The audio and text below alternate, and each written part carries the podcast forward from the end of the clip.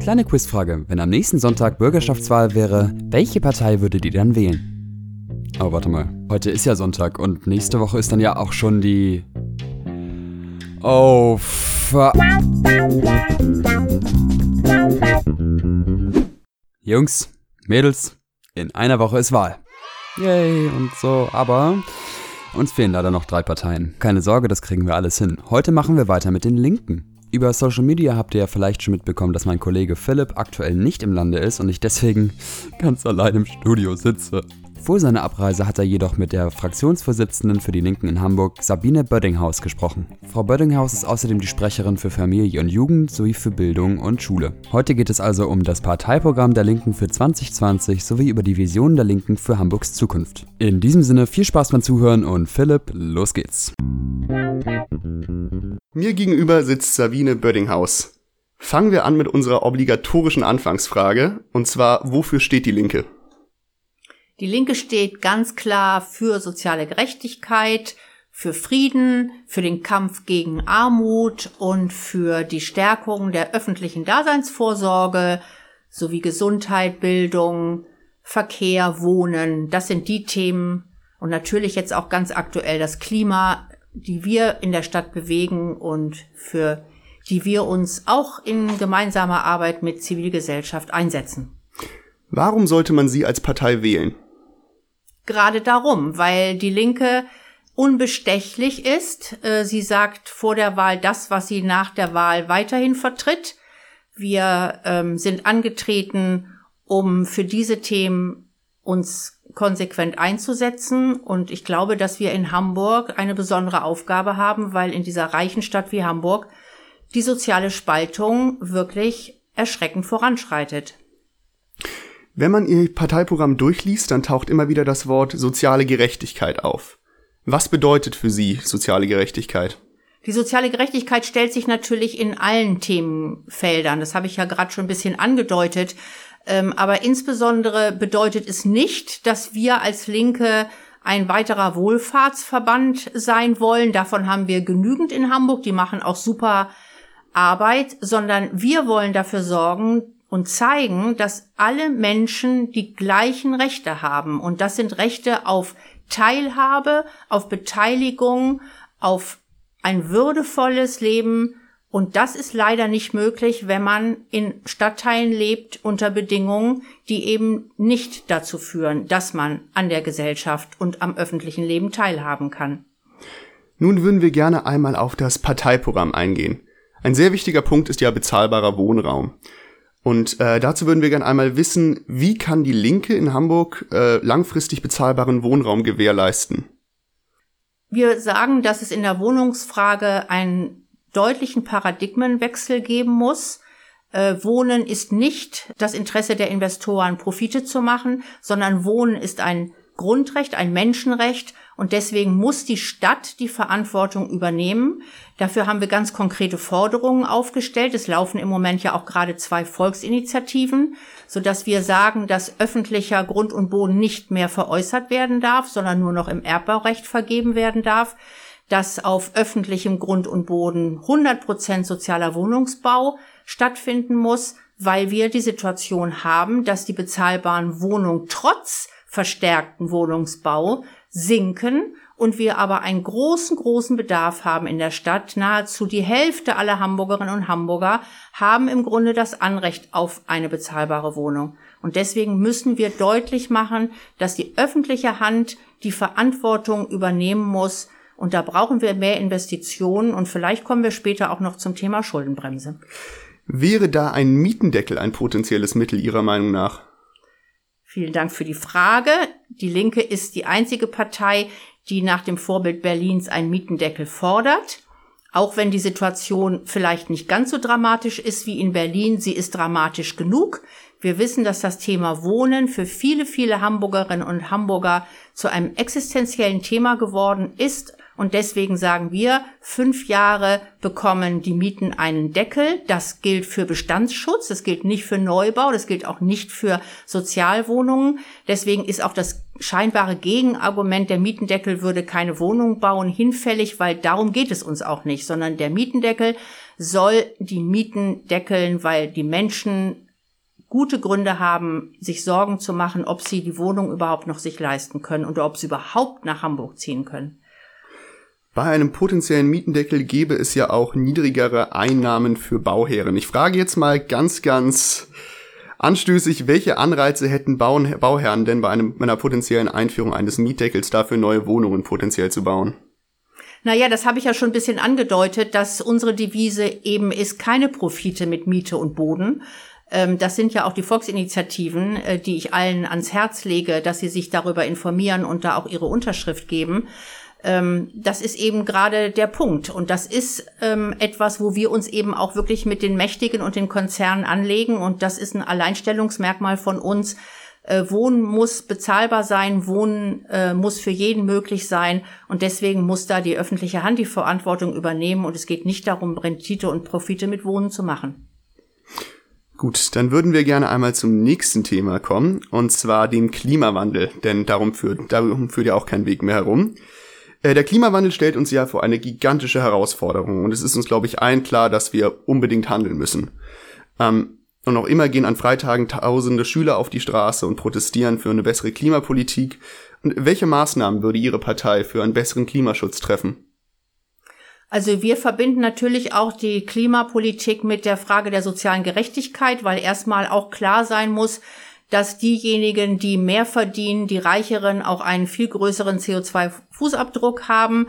Deswegen muss klar sein, ähm, die Investitionen, die jetzt in eine Umsteuerung getätigt werden müssen, müssen auch die Konzerne und die Reicheren tragen. Das ist erstmal Grundvoraussetzung bei dem Thema. Wir verknüpfen die Klimapolitik auch mit einer klugen Verkehrspolitik, weil in Hamburg Tatsache ist, dass durch den Autoverkehr der CO2-Ausstoß sogar noch steigt. Also muss hier auch nachgesteuert werden. Vielleicht kommen wir gleich auch noch zur Verkehrspolitik. Wir sagen raus aus der Kohle so früh wie möglich. Hier sind ja Schritte gegangen worden, aber wir meinen, dass man das auch durchaus noch verstärkt tun kann. Wir sagen, ähm, dass der Klimaplan, den jetzt Rot-Grün vorgelegt hat, ähm, viel zu viel ähm, Appelle formuliert und viel zu wenig deutliche Anforderungen. Also die Kreuzfahrtschiffe zum Beispiel müssen an Landstrom angeschlossen werden. Da hilft kein Bitte, bitte machen. Die Industrie muss deutlich mehr in die Pflicht genommen werden. Der Flughafen äh, muss deutlich mehr in die Pflicht genommen werden. Wir sagen zum Beispiel Flüge unter 600 Kilometer äh, dürften eigentlich gar nicht mehr stattfinden. Da sind wir natürlich dann auch sofort beim Thema Bundesbahn. Natürlich muss dann auch die Bahn attraktiver werden und besser ausgebaut werden. Aber es gibt durchaus hier einiges in Hamburg auch zu tun, wo man wirklich konsequenter äh, nachsteuern muss. Ähm, und das haben wir jetzt gerade auch in der Bürgerschaft verhandelt. Gut aus unserer Sicht ist, dass jetzt auch ähm, die Klimaziele quasi Verfassungsrang bekommen haben. Das haben wir auch unterstützt. Aber daraus ergibt sich eben wirklich dann auch ein Handlungsauftrag, der deutlicher sein muss, als es bisher passiert. Nun haben Sie gerade eben schon die Mobilitätswende angedeutet und äh, dazu hätte ich auch noch eine Frage. Und zwar ähm, haben wir, äh, würde ich ganz gerne einmal wissen, wie sich die, äh, wie sich die Mobilität in der Innenstadt hier in Hamburg verändern muss. Weil wenn wir uns zum Beispiel die Elbchaussee morgens anschauen, da sind immer noch Massen an Autos, wie können wir quasi es schaffen, die Leute vom Auto wegzubewegen? Ja, da ist natürlich ein großer Punkt, um wirklich den motorisierten Individualverkehr zurückzudrängen, der Ausbau des öffentlichen Personennahverkehrs. Der ist in Teilen sehr unattraktiv. Ich kann da immer ein großes Lied von singen. Ich komme aus Harburg. Ähm, das ist wirklich richtig bitter. Also da muss deutlich mehr passieren. Es muss eine engere Taktung, es müssen längere Züge fahren, sie müssen wirklich auch verlässlich fahren. Ähm, das muss alles passieren. Der HVV muss deutlich günstiger werden. Wir sagen, bis 2025 in der Perspektive muss er kostenfrei werden. Bis dahin für bestimmte Bevölkerungsgruppen sofort kostenfrei. Ansonsten das 365 Euro Ticket. Und es muss in der Innenstadt ein Konzept ausgearbeitet werden, dass es autofrei möglich ist. Natürlich auch mit Ausnahmen. Anlieger, Gewerbetreibende müssen die Möglichkeit haben, ähm, ihre Ziele erreichen zu können. Aber das muss im Grunde eigentlich auch Stichwort Fahrradausbau konzeptionell eigentlich nochmal besser zusammengebracht werden. Da wird in Einzelteilen wird was gemacht, es wird in manchen Stadtteilen agiert, in anderen nicht. Das ist ein Flickenteppich und es ist noch nicht überzeugend. Nun würden wir ganz gerne einmal zu einem zentralen Thema Ihres Wahlprogramms kommen, und zwar das Thema Armut und soziale Gerechtigkeit. In Hamburg spielt Armut ja eine besondere Rolle, denn Hamburg ist eine wahnsinnig reiche Stadt und es wirkt immer noch ziemlich paradox, dass einige in unserer Gesellschaft immer noch am Existenzminimum leben. Äh, Im Wahlprogramm fordern sie eine sogenannte Anti-Armut-Strategie. Wie wird das aussehen? Wir haben uns da sehr, sehr viel Mühe gemacht, ähm, dieses Thema wirklich so aufzubereiten, dass wir einen Überblick bekommen, was Armut eigentlich für die betroffenen Menschen bedeutet und welche Auswirkungen es eigentlich hat. Es ist ja nicht so, dass man Armut immer sofort erkennt, sondern es ist ja eher so, dass man, wenn man mit ähm, Einrichtungen spricht, die mit Kindern arbeiten, dass man zum Beispiel feststellt, dass Kinder, viele Kinder gar nicht wissen, dass die Milch von der Kuh kommt oder die Eier vom Huhn, die denken, das kommt alles vom Lidl. Wenn die über die Elbe fahren, dann fragen sie, sind wir hier noch in Hamburg?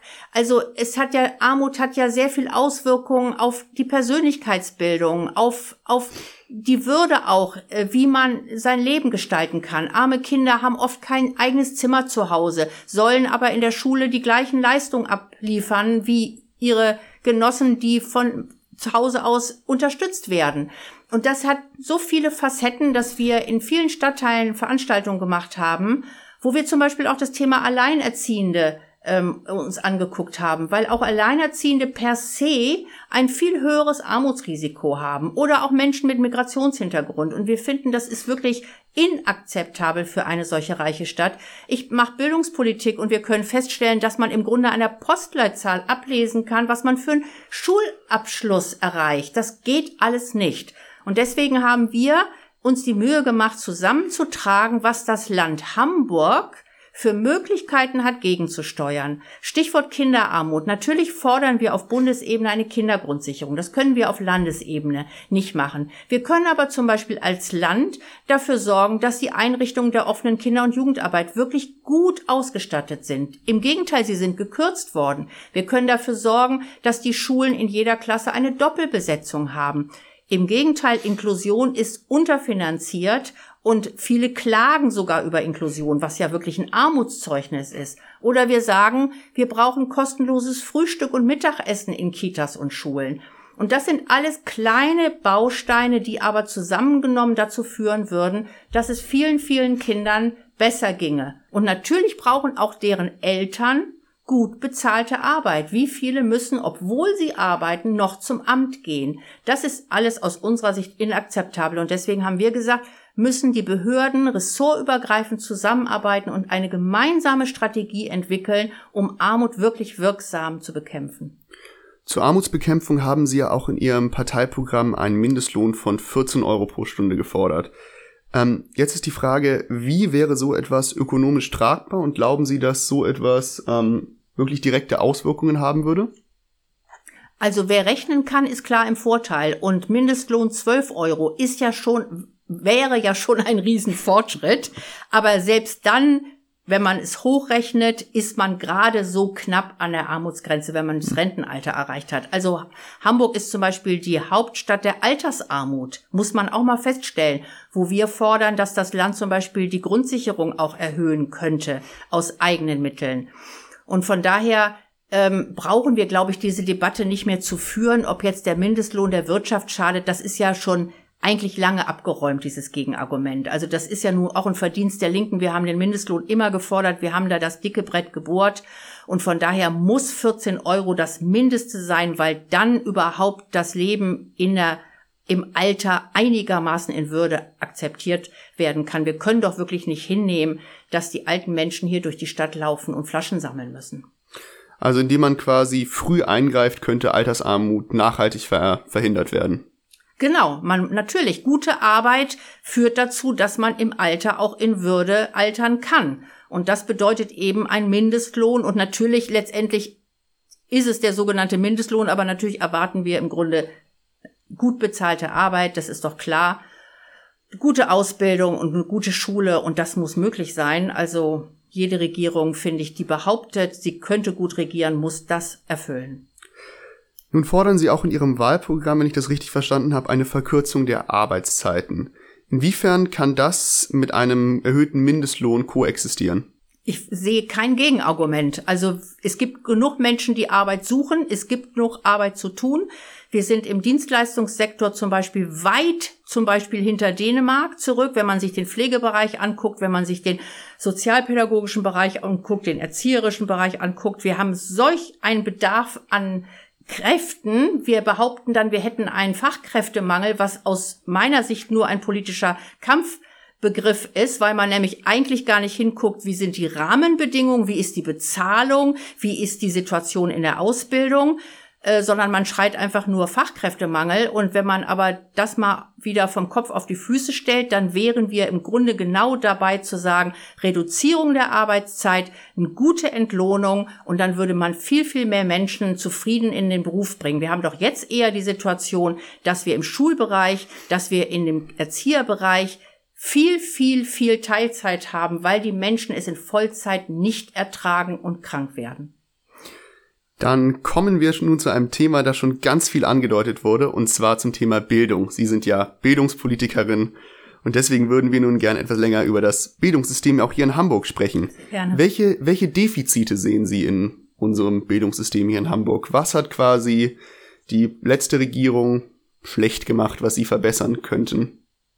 Also das Grunddefizit, was ja nicht nur Hamburg auszeichnet, sondern bundesweit Deutschland, ist ja immer wieder das Zeugnis, was wir jedes Mal ausgestellt bekommen, dass der Bildungserfolg eben immer noch von der Herkunft abhängt. Und das wird mittlerweile aufgenommen wie das Hamburger Wetter. Man zuckt mit den Schultern und man geht weiter zur Tagesordnung über. Und wir finden aber, das ist wirklich ein Alarmsignal und das merkt man dann ja auch daran, wenn man die sogenannten Risikoschülerinnengruppen sich mal anguckt, wen trifft es denn dann? Und es ist nicht ähm, Pillepalle, wenn wir feststellen, dass das Elternhaus maßgeblich daran beteiligt ist, wie Kinder durch die Schule kommen. Das kann ich mit fünf Kindern selber bestätigen, was das bedeutet und was da einem abverlangt wird. Und wenn man dann aber zwei, drei Jobs hat oder wenn man auch Mathe nicht mehr erklären kann, ich konnte das auch nicht mehr in der Sekundarstufe eins, dann ist man schnell an seinen Grenzen und dann können die, die sich's leisten können, sich äh, Nachhilfe organisieren und die anderen eben nicht. Deswegen finde ich, hat Schule einen unfassbar großen gesellschaftlichen Auftrag. Und wir haben das Thema Inklusion und das ist mehr als jetzt behinderte Kinder in das Regelschulsystem zu integrieren. Inklusion bedeutet aus unserer Sicht, alle Kinder lernen gemeinsam und Schule muss so ausgestattet sein, dass alle Kinder zu ihren individuellen Rechten gehört. Wir haben leider das Problem, dass wir an einem veralteten Schulsystem festhalten und alles dafür tun, dass die Kinder in dieses System gepresst werden, notfalls auch mit Ritalin, anstatt endlich zu begreifen im 21. Jahrhundert, dass Schule so ausgestattet werden muss und so organisiert werden muss, dass sie allen Kindern gerecht wird. Und dafür gehört auch, dass die Gymnasien sich endlich auf den Weg machen müssen, inklusiv zu arbeiten. Das heißt, Schule muss auch flexibler an sich werden? Schule muss flexibler werden. Wir haben jetzt gerade einen Entwurf für ein inklusives Schulgesetz vorgestellt. Das ist einmalig im Bundesgebiet. Wir haben uns von Schulrechtlerinnen attestieren lassen, dass es geht. Man muss es politisch wollen. Wir lassen auch nicht nach, daran zu arbeiten und das zu fordern, weil nur so ist es möglich, dass man allen Kindern in Schule gerecht wird. Dann würden wir tatsächlich einmal zum Thema innere Sicherheit und Infrastruktur kommen. Äh, dort fordern sie ja in ihrem Wahlprogramm eine Demokratisierung der Polizei. Was hat das zu bedeuten und was hätte das für Auswirkungen auf Hamburg? Also wir stellen fest und ähm, akzeptieren das auch, dass der Staat das Gewaltmonopol hat. Aber gleichzeitig muss der Staat dann auch dafür sorgen, dass die Rechtsstaatlichkeit in vollem Umfang gewährt ist. Und wir hatten in Hamburg ja nur mal das traumatische Erlebnis mit G20. Traumatisch auf vielen Ebenen. Also inhaltlich lehnen wir G20 ab. Ähm, aber auch was hier auf den Straßen passiert ist, war natürlich auch inakzeptabel durch die Randale, aber eben auch durch das Schleifen von Bürgerrechten, von Demonstrationsrechten. Das ist äh, mit Hartmut Dudde, den sich Andi Grote, der Innensenator, an den Tisch geholt hat, im Grunde Programm gewesen, dass eher die Polizei eskalierend gewirkt hat als deeskalierend. Also wir waren da als Linke, als parlamentarische Beobachter von morgens bis abends auf der Straße und es ist schon heftig gewesen, was wir da erleben mussten. In vielen Facetten. Der ähm, G20-Sonderausschuss hat da einiges aufklären können, aber vieles auch nicht. Und deswegen sagen wir, die Polizei hat eine hammerharte Aufgabe. Das ist auch total in Ordnung, ähm, sie gut auszustatten. Und ich sage auch immer, sie kann gerne besser bezahlt werden, aber sie muss transparent sein in ihrem Handeln. Sie muss demokratisch agieren. Und sie muss sich auch kritische Nachfragen und Kritik gefallen lassen müssen. Und es ist keine Majestätsbeleidigung, mit der Polizei auch in einen Diskurs zu treten, welche Strategie sie fährt. Und wir finden, dass man durchaus auch eher deeskalierende Konzepte führen muss. Das hat Berlin gezeigt und das war bei G20 absolut nicht der Fall. Gut, dann zum Thema Schuldenbremse. Das hatten Sie ja auch vorhin angedeutet. Ähm, beispielsweise habe ich vor ein paar Tagen gesehen, wie sich die junge Union auf dem Rathausmarkt für eine Schuldenbremse mhm. eingesetzt hat. Was, wie steht die Linke dazu, zu einer Schuldenbremse? Also wir haben die Schuldenbremse immer abgelehnt, sowohl auf Bundesebene als auch hier in Hamburg ist es ja auch nochmal extra in die Verfassung aufgenommen worden. Ähm, es ist ein etwas sperriges Thema, das in der Bevölkerung zu diskutieren, weil man natürlich als Privatmensch immer sagen würde, es ist gut, keine Schulden zu haben. Deswegen hört sich das ja erstmal logisch und überzeugend an zu sagen, wir wollen als Staat so wenig Schulden haben wie möglich. Aber ich finde schon, dass man eigentlich sich klar machen muss, dass ein Staatshaushalt, ein Landeshaushalt ja nicht gleichzusetzen ist mit einem Privathaushalt. Ein Privathaushalt ist in der Regel gut beraten, wenn er so organisiert ist, dass Einnahmen und Ausgaben sich ungefähr die Waage halten. Ähm, aber ein Staatshaushalt hat ja ganz andere Verpflichtungen und hat ja auch über die Steuereinnahmen ein Instrument, ähm, in die öffentliche Daseinsvorsorge zu investieren. Deswegen sind Schulden ja in dem Sinne keine Schulden, sondern sie sind Investitionen. Und wir merken ja ganz deutlich, dass die Schuldenbremse wirklich eine Entwicklungsbremse ist in ganz vielen Bereichen. Ich mache neben der Bildungspolitik auch Kinder- und Jugendpolitik und da merkt man zum Beispiel, dass die gesetzlichen Aufgaben natürlich bezahlt werden und ausfinanziert werden müssen. Aber die, die nicht gesetzlich festgeschrieben sind, also zum Beispiel die offene Kinder- und Jugendarbeit, die leidet darunter. Da wird dann gekürzt. Und Hamburg zeigt ja auch, im Brennglas sozusagen, wie man ja auch den Kernhaushalt, der dann eben keine Schulden mehr aufnehmen darf, umgehen kann mit Landesbetrieben, die dann gegründet werden und wo dann im Grunde Schattenhaushalte installiert werden. Zum Beispiel der Schulbau. Der darf dann Kredite aufnehmen und der Kernhaushalt bezahlt dann Miete. Also das sind ja im Grunde alles Konstrukte, wo die Schuldenbremser Befürworter ja selber nachweisen, dass es eigentlich nicht funktioniert mit der Schuldenbremse.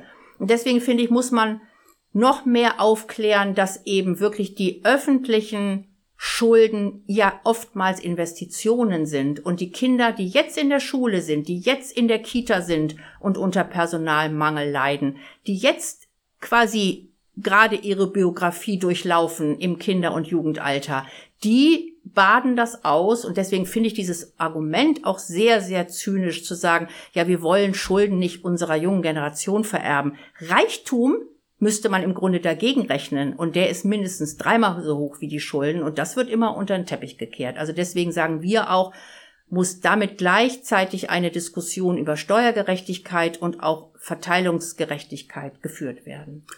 Dann vielen Dank. Nun kommen wir nochmals zu unserer obligatorischen finalen Frage, die wir jedem Kandidaten stellen. Was ist das Alleinstellungsmerkmal Ihrer Partei? Und was kriegt der Wähler ausschließlich nur von Ihnen und von keiner anderen Partei? Also ich würde sagen, es ist unsere Unbestechlichkeit. Wir bekommen keine Spenden. Wir verkaufen uns nicht. Wir haben uns nicht gegründet, um quasi ein weiterer Farbtupfer im neoliberalen Tuschkasten zu sein. Wir stehen zu dem, was wir sagen. Wir arbeiten eng mit der Zivilgesellschaft zusammen und wir wollen ein Gesellschaftssystem, was solidarisch ist und was sozial gerecht ist und stellen da auch die Eigentums- und die Systemfrage. Dann danke ich Ihnen vielmals für Ihre Zeit. Vielen Dank für das interessante Interview und wir machen weiter. Ich danke auch. Und danke natürlich auch an dich, Philipp, dass du das aufgenommen hast für uns. Wie in jeder Folge fassen wir natürlich für euch das Parteiprogramm der Linken noch einmal kurz zusammen. Fangen wir doch einfach an. Los geht es mit dem Thema Wirtschaft. Die Linken haben es sich zum Ziel gesetzt, die verabschiedete Schuldenbremse zu stoppen und stattdessen ein Zukunftsinvestitionsprogramm aufzubauen, welches in den Bereichen sozialer Dienstleistungen, Bildung, Umwelt- und Klimaschutz, des öffentlichen Nahverkehrs und der sozialen Infrastruktur für Aufschwung und Fortschritt sorgen soll. Des Weiteren soll der gesetzliche Mindestlohn auf 14 Euro steigen. Dies sei, wie im Interview auch deutlich hervorgegangen ist, das Minimum für ein angemessenes und würdevolles Leben auch noch in der Rente. Zusätzlich möchte die Partei die teils langen Arbeitszeiten bei gleichbleibendem Lohn verkürzen. Leiharbeit jedoch soll damit grundsätzlich verboten werden. Steueranpassungen werden hier hauptsächlich im Spitzensteuersatz, also bei den Gutverdienern, nach oben vorgenommen. Das Erbschaftssteuergesetz soll sich ebenfalls zugunsten des Gemeinwohls ändern. Die Linken möchten außerdem das Hartz-IV-Geld durch eine sanktionsfreie Mindestsicherung sowie durch eine Kindergrundsicherung ersetzen. Weiter geht es mit dem Wohnen. Einer der wichtigsten Punkte bezüglich der Wohnsituation in Hamburg ist die Forderung der Linken, den Verkauf von öffentlichem Grund und Boden zu stoppen. Stattdessen soll dieser Baugrund mindestens zu 50 Prozent für den Neubau von Sozialwohnungen genutzt werden, um dem steigenden Wohnungsmangel entgegenzuwirken. Im Allgemeinen soll hierfür der städtische Wohnungsbau drastisch erweitert werden. Genauer gesagt soll neben der Einführung des Mietendeckels die sogenannte Modernisierungsumlage, also eine gesetzlich festgelegte Mieterhöhung nach beispielsweise einer Teilrenovierung, abgeschafft werden. Ebenfalls verboten soll laut Parteiprogramm die Umwandlung von Miet- in Eigentumswohnraum sein. Demgegenüber will die Linke jedoch das städtisch-genossenschaftliche Wohneigentum fördern. Weiter geht es mit der Nachhaltigkeit. Dem Parteiprogramm der Linken zufolge wird im Großen und Ganzen der Klimawandel durch Zitat kapitalistische Produktionswege Zitat Ende verursacht. Die Partei fordert in diesem Sinne einen sofortigen Ausstieg aus der Energiegewinnung durch Braunkohle sowie die Abschaltung der Kraftwerke in Wedel und Tiefstack zu 2025 bzw. 26. Die Kosten der Klimarettung sollen dabei von den Unternehmen und Organisationen getragen werden, die über die letzten Jahrzehnte auf Kosten des Klimas Profite gemacht haben. Einen Handel mit Emissionszertifikaten oder CO2-Zertifikaten lehnt die Linke jedoch kategorisch ab. Weitere wichtige Punkte sind beispielsweise die Reduzierung von Tierversuchen im Sinne des Tierwohls und die Ablehnung von Fracking-Gasimport aus den USA, da Fracking als eine riskante und umweltschädliche Methode zur Gasgewinnung gilt. Was die Stadtentwicklung Hamburgs betrifft, so setzt sich die Partei klar für mehr Grünflächen ein und möchte im Kampf gegen den Plastikmüll sogenannte Unverpacktläden stärker fördern. Was die Infrastruktur angeht, so möchte die Linke eine möglichst ökologische Verkehrswende erreichen und will dahingehend eine Investitionsoffensive für den ÖPNV starten. Dabei geht es nicht nur um den Ausbau des Netzes allgemein, sondern auch um engere Taktungen, zum Beispiel bei den S-Bahnen, und um ein günstigeres Tarifsystem. Langfristig, voraussichtlich sogar schon bis 2025, soll der HVV für Hamburgerinnen und Hamburger sogar komplett kostenlos werden. Das Konzept einer autofreien bzw. autoarmen Innenstadt wird ebenfalls verfolgt. Außerdem sollen die Fahrradwege Hamburgs weiter ausgebaut und vor allem sicherer gemacht werden. Der Flugverkehr soll im Kontext der Nachhaltigkeit und außerdem des Lärmschutzes reduziert werden. Last but not least kommt noch die Bildung. Hier setzt sich die Partei für kostenlose Ganztagsplätze in Kitas sowie kostenloses Frühstück in denselben ein. Die aktuelle Gesetzgebung für Azubis in Betrieben soll ebenfalls stärker steuerlich finanziert und an die Bedarfe der Auszubildenden angepasst werden. Das allgemeine Schulgesetz soll in Zukunft stärker auf Inklusion gerichtet sein, sodass jedes Kind unabhängig von Wohnort, finanziellem oder sozialem Hintergrund eine faire Chance auf gute Bildung haben kann. Die Bildungsangebote der Stadt, also beispielsweise Bibliotheken und Museen, sollen auf lange Sicht ebenfalls gebührenfrei werden. Die Linke setzt sich zusätzlich auch für den Ausbau ganztägiger Bildungseinrichtungen ein. Das war eine weitere Folge des Hamburger Wahlbriefings. Wenn es euch gefallen hat, ähm, schaut gerne nochmal auf unserem Social Media vorbei. Wir haben ja noch ein paar Folgen, die vor der Wahl noch veröffentlicht werden, hoffentlich. Wir werden da auf jeden Fall noch veröffentlichen, was in der Zukunft so auf euch zukommt. Nicht vergessen, hier nochmal der Reminder. Diese Woche, Sonntag ist Wahl. Ähm, geht hin, beantragt Briefwahl, falls es noch möglich ist. Ähm, geht auf jeden Fall wählen.